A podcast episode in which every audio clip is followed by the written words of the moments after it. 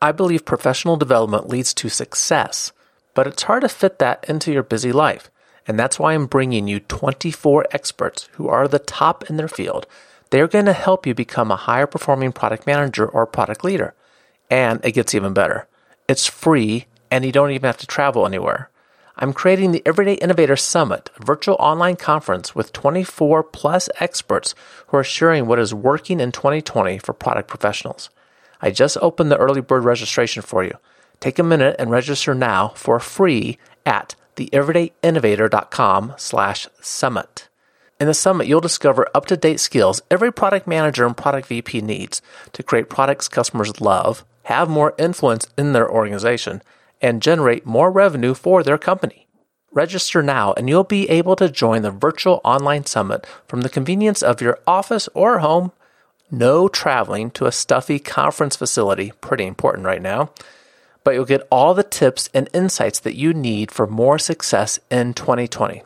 Sign up now for free at theeverydayinnovator.com slash summit.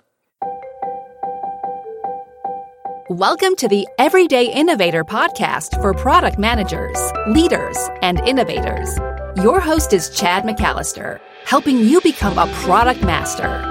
Listen and get ready for higher performance, for the doctor is in. Hi, this is Chad, and this is where product leaders and managers make their move to product masters, learning practical knowledge that leads to more influence and confidence so that we can all create products that our customers love. Now, there are different types of product managers, and not all of us think that they are building the future. My question is if you don't build it, who will? Personally, I think product managers are the best equipped for building the future. But that can sound like a pretty daunting challenge at first. If it sounds that way to you, keep listening as the founder of Trend Hunter, Jeremy Gutsche, shares what you need to do to help your organization build the future. Trend Hunter is the world's largest, most popular trend community, leveraging big data, human researchers, and AI to identify consumer insights and identify opportunities for the world's most innovative companies. Now, if you hear anything along the way you want to go back to, we got you covered. We take notes for you. That's also a very easy way to share insights with others, other product managers.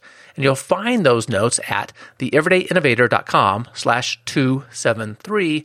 And also go there to check out a bonus question that is not in the interview, but you'll find a written summary of it. We asked Jeremy, what are the big mega trends that are driving businesses now? Go check it out, theeverydayinnovator.com slash 273. Now, let's talk with Jeremy. Jeremy, thanks so much for joining the Everyday Innovators. Oh, thanks for having me on. So, I think trends are really important, and you know a lot about this. And every product manager and innovator recognizes this, and the ability to see the future just sounds like magic. And as the CEO at Trend Hunter, you actually try to deliver on that magic. Tell us how that came about, how you do that. Sure. So, uh, I mean, here we are experiencing history's highest rate of change. Got it. That's not really a secret. But uh, what is happening is that people are starting to realize that so often we're missing ideas that are close within our grasp. People are failing to adapt. And the clues to adapt, the clues to your next opportunity are right in front of you. It's the trends.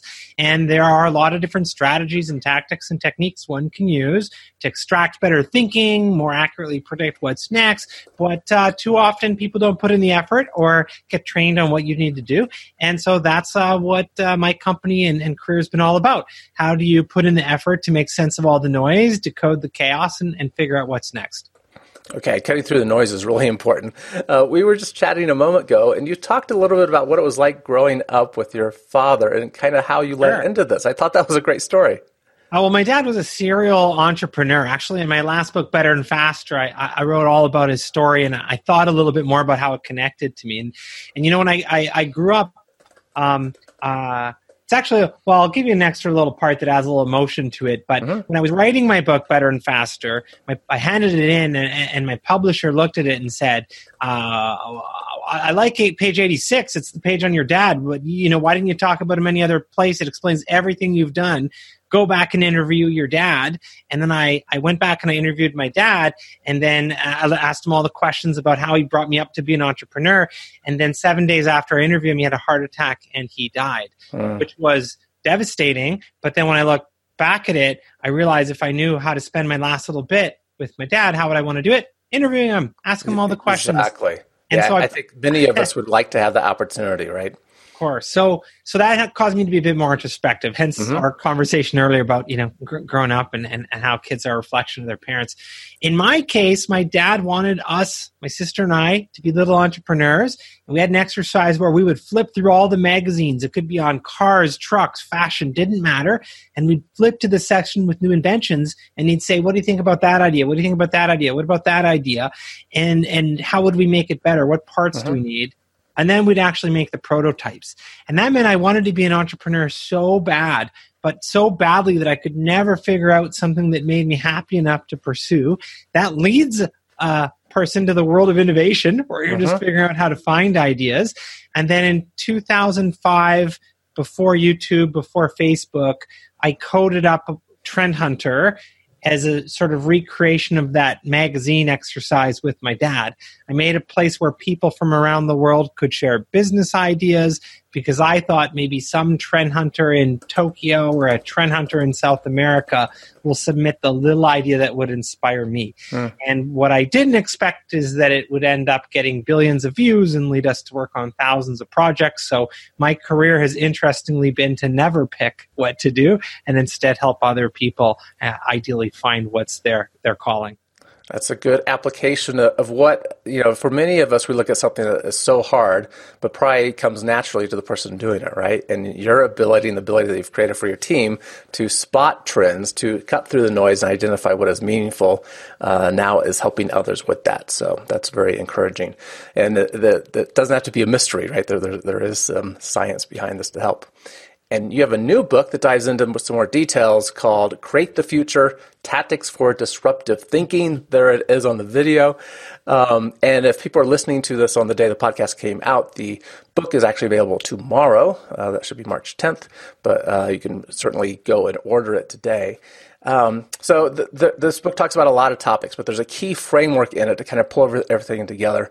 And I'll put a graphic of that framework in the show notes so everyone can see that. And I thought I'd just talk through it real quick and then ask you to kind of pull this apart and give us the details. In the framework, on the, the bottom level, you have the ability to change. And then on top of that, you put the culture of innovation. And then there's kind of a, looks like a sequence of three columns with the opportunity hunting flowing into rapid prototyping and then that flowing into infectious messaging. Um, I uh, just by the framework itself, I like the elements because I recognize those elements are what we do in innovation. Can you take us through kind of sure. the, the meat of that? Well, I think if you thought about what it takes to innovate, you might boil down to just one part, which is this whole trend spotting and finding an idea. But realistically, you find an idea or an insight, and then from there, it takes a lot of time to iterate and make something that's ugly and awkward actually have value and, and connect. And then you need to be able to message your idea because even if your idea is great, so many of the most wonderful inventions in the world have failed because people couldn't communicate it. So that's the three elements on the top. But before you even get to your lovely innovation, you need a culture culture of innovation, an ability to have an environment where people can fail and feel urgency and connection to the customer, all those wonderful mm-hmm. little things that add up to enable things to happen those four elements were part of a book that I wrote a decade ago, uh, a bestseller called Exploiting Chaos. And I, it was actually it was 2008, and I wrote the book right before the world became very chaotic. Hmm. Mm-hmm. And uh, then I suddenly was in the right place at the right time. I became the chaos guy. Started getting invited by CEOs to help them in their chaos, and one leads to another, and that, that became my career. But after working with so many different brands and people, I realized that what my framework was missing, the mistake I'd made, was that equally important to all of those parts is the ability to change, mm. and that kind of underlies everything. So half of the book, the new the new part, this book uh, is actually about how to make change happen and the simplicity that we get caught in a groove. It doesn't mean you're going to fail, it doesn't mean you'll be disrupted automatically, but the more successful we are, the more we get caught into the groove of repeating past decisions mm-hmm. and, and missing out on the other pathways that are so close within our grasp. Okay, so the first thing there's the ability to change is recognizing, and I think every organization does this as we grow and, and scale. We tend to repeat the decisions that made us successful in the past, and uh, just recognizing that is a big part. Yeah, there's a there's a story that I like as a metaphor, and it, it's the the idea of rocket ships and, and horses. In fact, rocket ships and, and horses' butts. If you really want to be intrigued by it, and if you understood rocket ships and horses' uh, butts, you'd actually understand everything you need to know about innovation and change.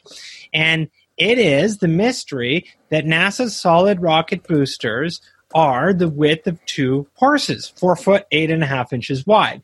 And they're not that width coincidentally, they're that width specifically because that is the width of two horses. And if you really want to figure this mystery out, you actually have to go back to the era of the Roman Empire. And back in the Roman Empire, the Romans controlled the land, they had the most territory, and they patrolled that territory with the two horse Roman war chariot. And the war chariot tore up the highways of Europe, creating ruts. And if you were a little farmer driving your wagon, your wagon wheel would get caught in a rut, it would break. And so if you were smart and you were making your next wagon, you'd think about how to make it the right width. You'd measure the width of the ruts, and you'd find out they're four foot eight and a half inches wide. So pretty soon all the wagons are four foot eight and a half inches wide. Then we start making wagonways that haul gold out of the mines, and we put them on rails that are four foot eight and a half inches wide. The Europeans then come out with trains and put them on tracks that are four eight and a half. Americans have trains that aren't connected to the European tracks, but they make the width four foot eight and a half inches wide. We try a couple widths here and there. It's true there are some other widths that are tried, but when we gut all the tracks around the world for bigger, badder, faster trains, we put them on tracks that are four foot eight and a half inches wide. And now we get to the end of the story, which is that when NASA needs to ship the solid rocket boosters from Utah down to Florida, they have to put them on tracks that are four foot eight and a half inches wide. Mm-hmm. Now, truthfully, the solid rocket boosters overlap the track a little bit, but it doesn't change the fact that they're still dependent on the width of two horses' butts. And it shows us that we're more dependent on past decisions than we like to admit. And everyone wants innovation and change to happen, but realistically, uh, not everyone breaks from the path. So we're mm-hmm. all on a path, but the question is, what other pathways do you have that are so close within your grasp? Yeah, it's a really important topic, and we'll have to leave the details either for another conversation or for people to explore in your book. But recognizing that we need to have this ability to change is key. Um, and I know from I saw this in your book, and I've seen the studies many other places that the the vast majority, depending on the study, ninety three to ninety seven percent of CEOs say we need innovation and yet they don't really have a mechanism to not only just innovate to be, but to recognize how to change Sure. And I mean, uh, I think that that speaks, that sort of disconnect speaks to the potential of all of the listeners uh, of the Everyday Innovator because uh, you and I and most people didn't necessarily get a degree in innovation. That, that's not really been a specialty. And we have a, an, uh, an accountant and a finance person and all these people that are trained C level, C suite in, in every organization in, in fields that are regulated, that have professional people that have studied this forever. But innovation is weirdly super important, and yet people that are innovating typically haven't gone through training or programs or certifications. Mm-hmm. and and so you're in this weird little disconnect where every ceo wants innovation to happen. And yet uh, especially from our research we would see that most people or about half of people in organizations really feel ill-equipped to innovate. And uh, about half of people in our studies would say that they don't feel their organization has the tools to turn ideas into reality Right, exactly. And I love this grounding and the impact of horses' butts. And the, just, it's a great picture of, yeah, making, making new decisions, doing something new is really challenging. Um, my, I tell people my PhD is in innovation because I studied that in all my courses. But there isn't a, you know, at that time, certainly, there, there wasn't a program in that, right? So it's actually organizational management. But um, you're right, it is hard to get real education. And even if you do get the real education, we have this other problem that we can't just barge in and tell an organization sure. how to innovate because there's this culture thing, which is the next element of your framework. Um, tell us about how culture of innovation fits into this. Well, I think we generally get that culture underlies uh, strategy. You hear the quotes like the Drucker quote, culture eats strategy for breakfast. And, but what I've found in, in my two decades of trying to help organizations innovate is that um, there's a difference between just saying go fail, go innovate, make a culture of innovation, and tactically knowing what to do. So what we've spent is uh, a lot of time working with our clients like Disney or Adidas uh, to actually figure out what they're doing tactically. So I'll give you a couple examples to fast forward it. Let's take the concept of failure. Go fail. Mm-hmm. Well, I don't know. Cool. I'd like the guy on the other team to fail. I get that we need it for the company, but I don't want to personally. Well, how do you encourage it actually? What are the tactics? So our clients at Adidas, they will actually host a project funeral to celebrate your ideas that didn't work. Uh, our client who runs innovation at Staples will give you a written permission slip to fail, meaning we believe in you. You're the one that's going to do this. Uh, we get it. You're going to have a rougher year than us, but it's important for all of us. And I think that understanding more of these tactics for your culture is one of the things that um, uh, people are hungry for right mm-hmm. now. We're bought into the world of disruption and innovation. Cool, but how do we do it? Yeah, you have to kind of give permission to people to, to know that it's okay to fail. We had the one of the uh, innovation directors at Chick Fil A uh, as a past guest, and he talked about that this was a real problem for their culture. I don't know if you've worked with them before. Yeah, um, I do work with them wonderful. Um, he said one of the key things that they did early on was they would have town halls with all the executives sharing all the screw ups, all the mistakes they made along their way, you know, in different leadership roles, because no one gets everything right. And that helped give permission to everyone go, oh, right, our leaders have made mistakes. Then I guess it's okay for me to try something new and I might make a mistake too. Yeah, and our, our client at Adidas, Mick Lucier, the way he puts it is that the project funerals uh, not only help you celebrate that failure is an important part of the process, but they also help uh, put the idea to rest, allow people to move on, and then in his case, make sure that his innovator doesn't cross the street from Adidas to Nike and accept a different job. Really kind of showcasing that it's important and it didn't work, but we move on and this is life. Right. Yeah. It is, it, it's part of the innovation process and certainly needs to be part of the culture. We're not celebrating the failure. We're celebrating what we learned and that this sure. is part of the process. This is what happens. So I love that. To, that is a good way to make that an element of the culture. So then this kind of, it looks like on your framework a three part process, and I'm sure it's, it's more iterative than just linear, uh, but it starts with opportunity hunting. You want to tell us about that one? Sure. So, how do you get inspiration? And at mm-hmm. Trend Hunter, this is probably where we spend half of our time thinking about things because ideally, if you're going to have your winning idea, you probably have to start with 100 ideas.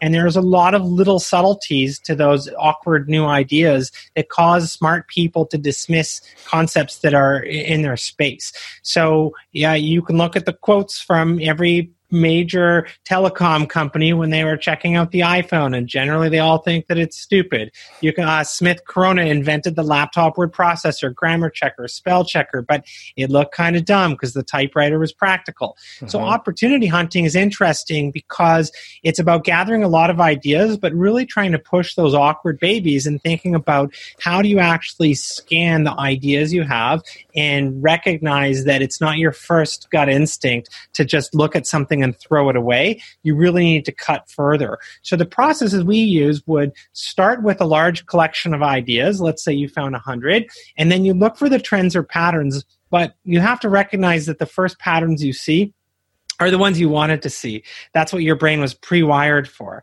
And so you throw away those ideas and keep forcing yourself to mm. find different clusters, different consumer opportunities. And once you feel like you find uh, some opportunities that are interesting, then you can move to the next phase of actually trying to iterate prototypes. But there's a, a, lot of different steps that can help increase your performance. And uh, I, I, probably don't even do it justice when I try and say it in words because it's effectively the career of 100 people at my company that spend all their time just trying to think of this one stage of the process. But I'd say the simplest summary of it all is to say uh, that you want to force yourself to keep reclustering and reclustering the same observations because your first instinct is generally a little bit tainted by what you've already experienced as a win in the past. Okay. It strikes me that a way to help that is to involve people that think differently than you. Uh, what do you think? Yeah. So can, uh, there's actually a, a, variety of interesting things that we study in neuropsychology with myelin. And what happens is that as you get good at something, you build little myelin pathways in your brain, and you become a hundred times faster at whatever the thing is you're the best at. Mm-hmm. My favorite exercise as an innovator is to ask people, "What can you do with a paperclip?" And you start coming. It's the sim, the alternative use case test for those that know it from the '60s. But in a given audience that I'm speaking to, I can always predict what they're going to come up with, even in the right order for a paperclip. They'll say, "Oh, you can pick a lock. You can make it, a, use it as a weapon. You can maybe trade it. You can use it for art. And you can make a necklace, and you know, buy your wife something nicer." But I can predict what what ten to fifteen ideas they'll come up with and yet a kindergarten kid can get to 200 ideas. Hmm. And I love that exercise. I, I usually end it by putting my little niece up, and you can see her come up with 70 ideas that are obtuse.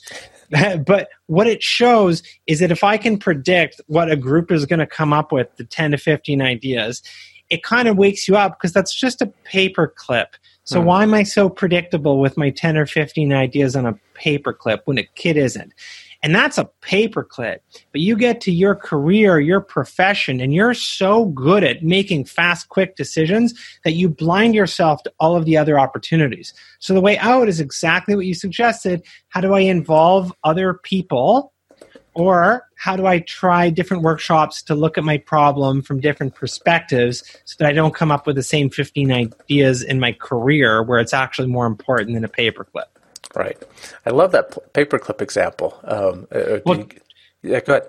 Try it in a group. It, it repeats every time. You'll hear the same sort of ideas. It's almost hilarious after you do it a few times. Yeah, and you need to bring a five year old to get some real insights. Absolutely the, uh, the, the, there's been this uh, the pizza delivery person analogy used in many places, um, and I have a, a colleague who does a lot of consulting and innovation and has real world examples where this has happened, where you know they're having the meeting, they're kind of stuck, and the pizza delivery person comes in with the pizza and says, "Hey, can you take a look at this? You know, this is what we're thinking uh-huh. about."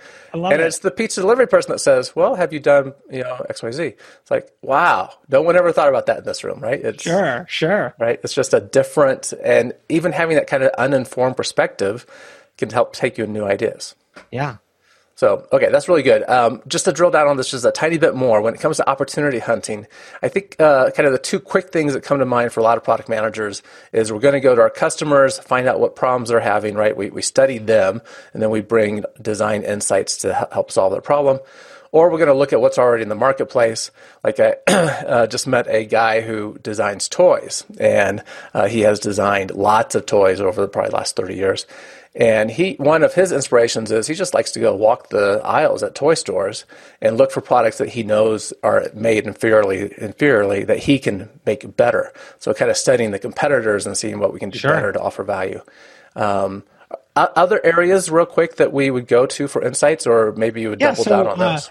I mean, what we've what we've uh, sort of learned at Trend Hunter is that kind of similar to that myelin and paperclip exercise is that you mm-hmm. study your own market so intensely and your own product so intensely that uh, unfortunately it can even become more difficult for you versus other people. Mm-hmm. Kind of talked about to see opportunity really close to what's currently happening. So the key to getting inspiration then is to try and find what are the similar industries that are relatable to your industry, but um, may, maybe you just don't stare at. So if you are designing a mobile phone, cool. Let's spend some time hunting for inspiration in fashion.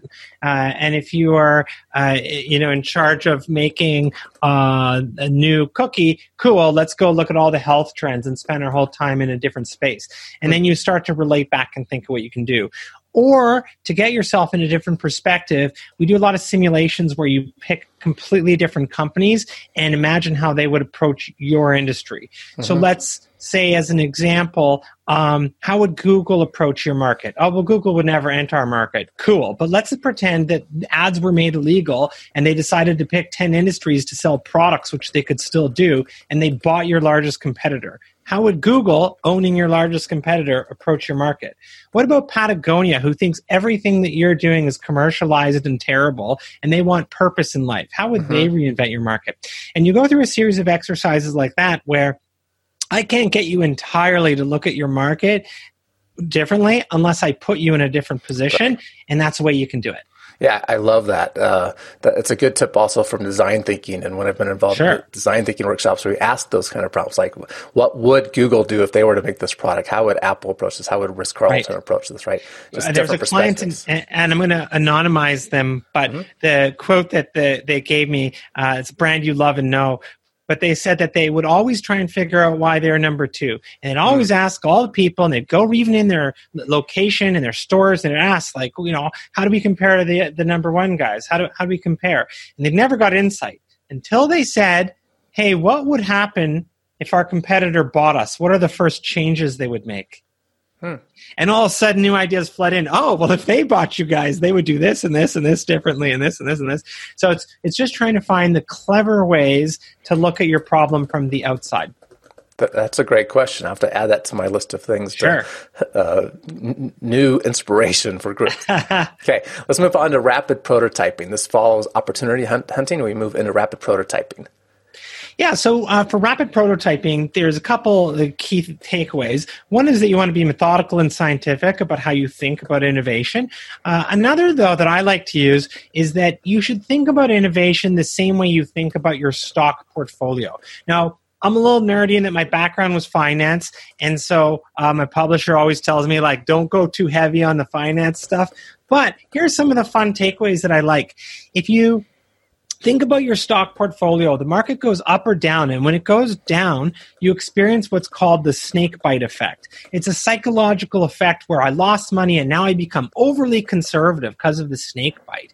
And so then our tendency when times are bad is to get rid of all the high risk projects. So at Smith Corona, when it was 1991 and times were scary, they got rid of their experiments in computers. They were doing a joint venture with Acer, by the way. So they got rid of it Three years later, the market rebound and they're declaring bankruptcy. Hmm. But if they thought about things like an innovate like a stock market portfolio when times were bad they would have hung on to the computers because just like your stocks you know well you got to keep the high risk ones because when we bounce back things change on the opposite end of things when you think about investing or gambling if you have a really big win or your portfolio goes up a lot there's a psychological effect called house's money and it comes from a gambler who wins in the casino and you win big and you're up three times in the casino and now you're betting even bigger and you're buying stakes and you're you know you're going crazy because you, you're playing with the house's money. However the market goes up and down your gambling goes up and down your innovation works or it doesn't. So when you were winning you shouldn't have anteed up bigger. You should have been conservative with it. So bottom line is there's a lot that you can learn about innovation from how investing works and thinking about what you're doing kind of like a portfolio. You want some a balance of high risk things you're trying so that you're always pushing towards the future, some medium risk ideas and, and you want to still nurture your safe bets. Okay. So in that rapid prototyping typing space, you're really kind of laying out this portfolio approach. Um, so, you know, there's other frameworks like the Three Horizons framework that talks about you know the th- stuff that's kind of further out, that's going to be the new things that we're not doing now, the stuff that's more adjacent to what we're doing, and then how do we just make what we have now better?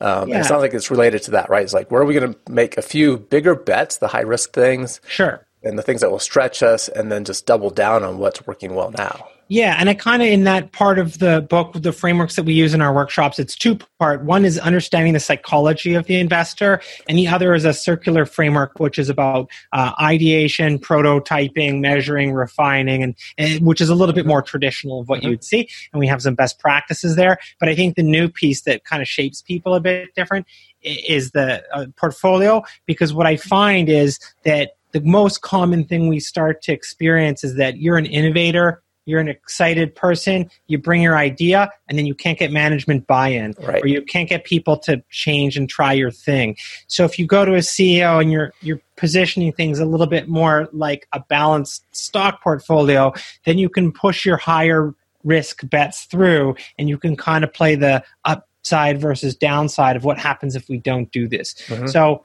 I, we go through the normal types of frameworks and processes, but I feel that's the bigger takeaway that a person could use to try to uh, make their big ideas happen. Yeah, I, I, like that, right? This more portfolio approach to think about things a little more broadly, maybe a little bit further out, maybe a little bit more risky while we're still doubling down on what's working. To kind of set that groundwork for when you present the idea and you run into the response, well, we, that's not how we do things here Sure, sure. We have to do things that are a little high risk and, and work towards the future. Right. Okay, and the last part of that set in your framework is the infectious messaging. What a great phrase! Tell us about infectious messaging. Well, um, you know, when Trend Hunter was brand new, this little 2005 startup, I was running innovation at a bank, and then I was coming home and working until 3 a.m. on this website. And because we were so early uh, and, and, and aggressively hunting trends, we, we grew very quickly, and we you know have three and a half billion views, but we got them quickly in a way where we were bigger than every newspaper on the planet, and it was a team of seven of us. So all of our first clients ended up being in media, and we spent a lot of time thinking about and helping them think about why were we getting that traffic with seven people and that led to a lot of experiments in how you think about framing your idea, largely on uh, um, noting that some ideas go viral and some don't. So, mm-hmm. what causes that? And ultimately, we boil it down to well, yeah, there's the product or creation itself. That's one of the three elements. But there's also the medium of how you convey the message. And then there's also the, pack, uh, the packaging of your story. So, if we just uh, uh talk about those last two, for the medium, you've got a great idea, but how do you convey it? There's a, an example I love, which is Josh Bell, who is the best violin player in the world. He plays a $15 million Stradivarius violin.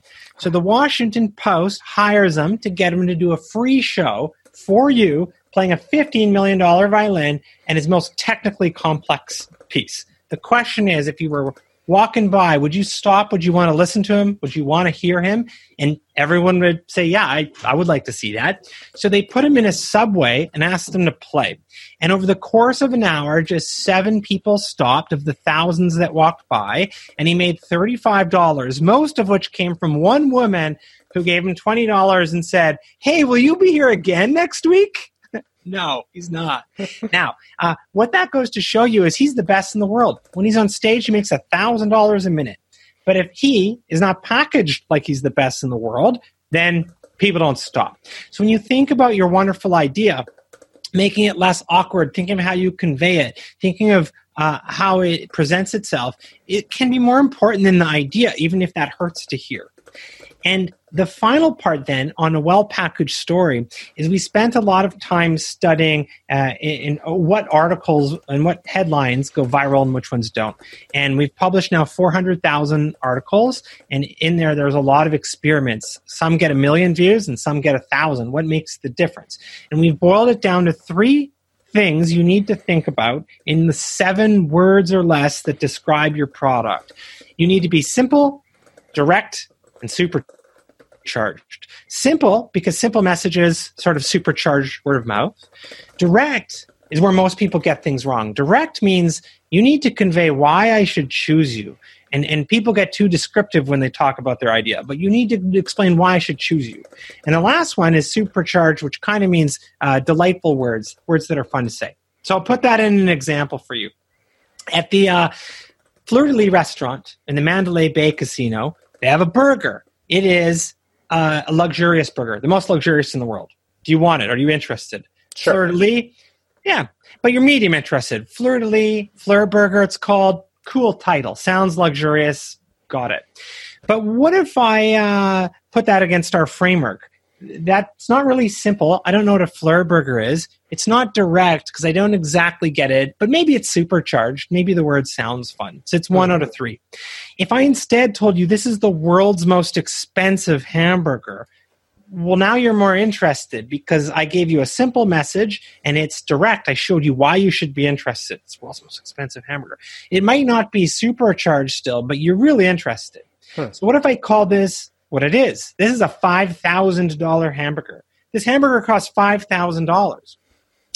After I tell you that, you will remember for the rest of your life. You know, how expensive was this? $5,000.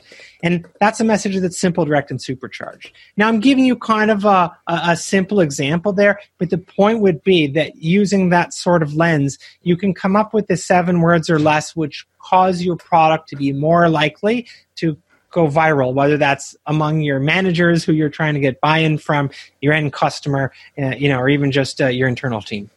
That's really powerful. I love that framework. So the guidelines there were keep it short, seven words after mm-hmm. all these experiments you've done, and then three parts. It should be simple, it should be direct, and it should be supercharged, as, as in kind of engaging.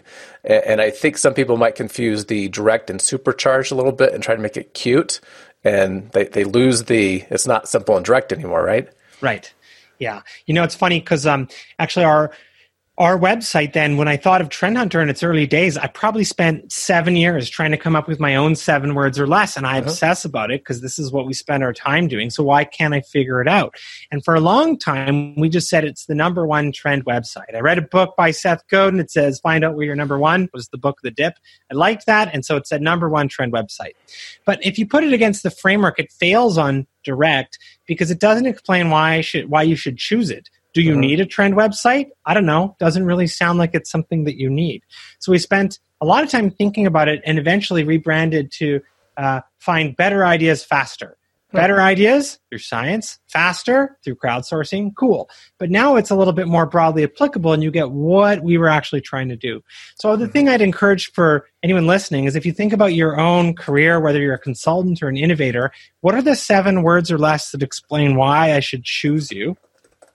And if you think about your new product or service, what are the seven words or less that get me super excited and, and help me know what you know what would be so interesting about what it is you're creating? Yeah, and I love the change in that and what you were just describing too was the first tagline was very descriptive of the of the organization, right? Number one.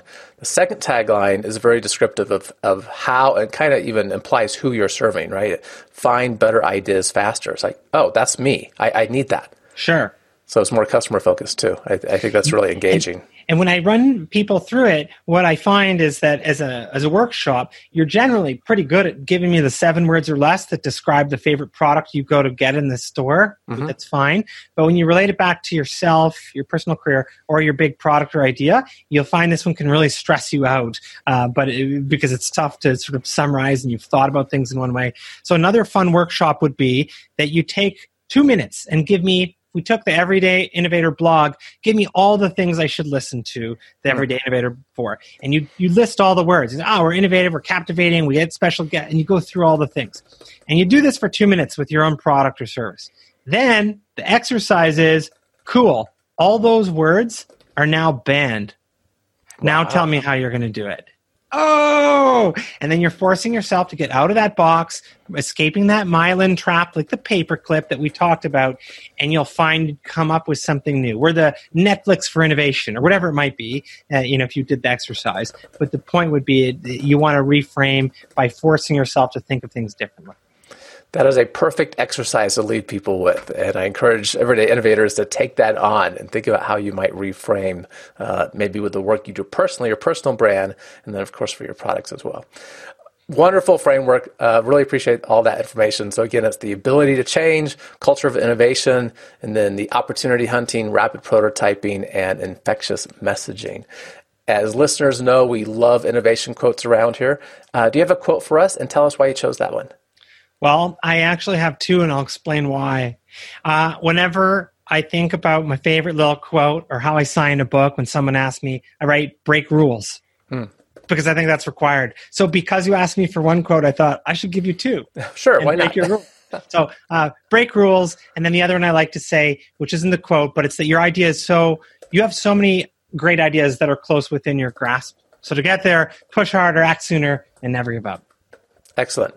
Those are good quotes. Uh, break rules, that's how we do new things, and we need to realize there's things that we can act on. So many great ideas. For people that want to find out more about your organization and obviously your new book, how can we make that happen? Well, Trend Hunter is the place that you would go, uh, and we'll give you a link that can give you some special extras that you okay. can follow up on. And then the other part would be uh, the new book is Create the Future coming out March 10th, and uh, that I guess would be findable by either just going to Amazon or if you go to createthefuturebook.com, then that would have the info uh, on our own website. Excellent. And all those links will be in the show notes to make it easy for people to get there. And I appreciate you providing us the special link with some extra resources. So that would be great to find in the show notes. Jeremy, I appreciate the, the all the, this great information. The new book, I think, sounds really insightful. I'm looking forward to getting my hands on the finished version. I was able to look at a preview uh, of PDF version, and this is going to be a good resource for us as product managers and innovators. Thank you. All right. Thank you very much. Thanks again for listening to The Everyday Innovator. This is where product leaders and managers make their move to product master, learning practical knowledge that leads to more influence and confidence so you'll create products that customers do what? They love. Find the written discussion, those show notes with that special bonus question answered from Jeremy at theeverydayinnovator.com slash 273. Keep innovating. Thank you for listening to The Everyday Innovator which teaches product managers to become product masters. For more resources, please visit theeverydayinnovator.com.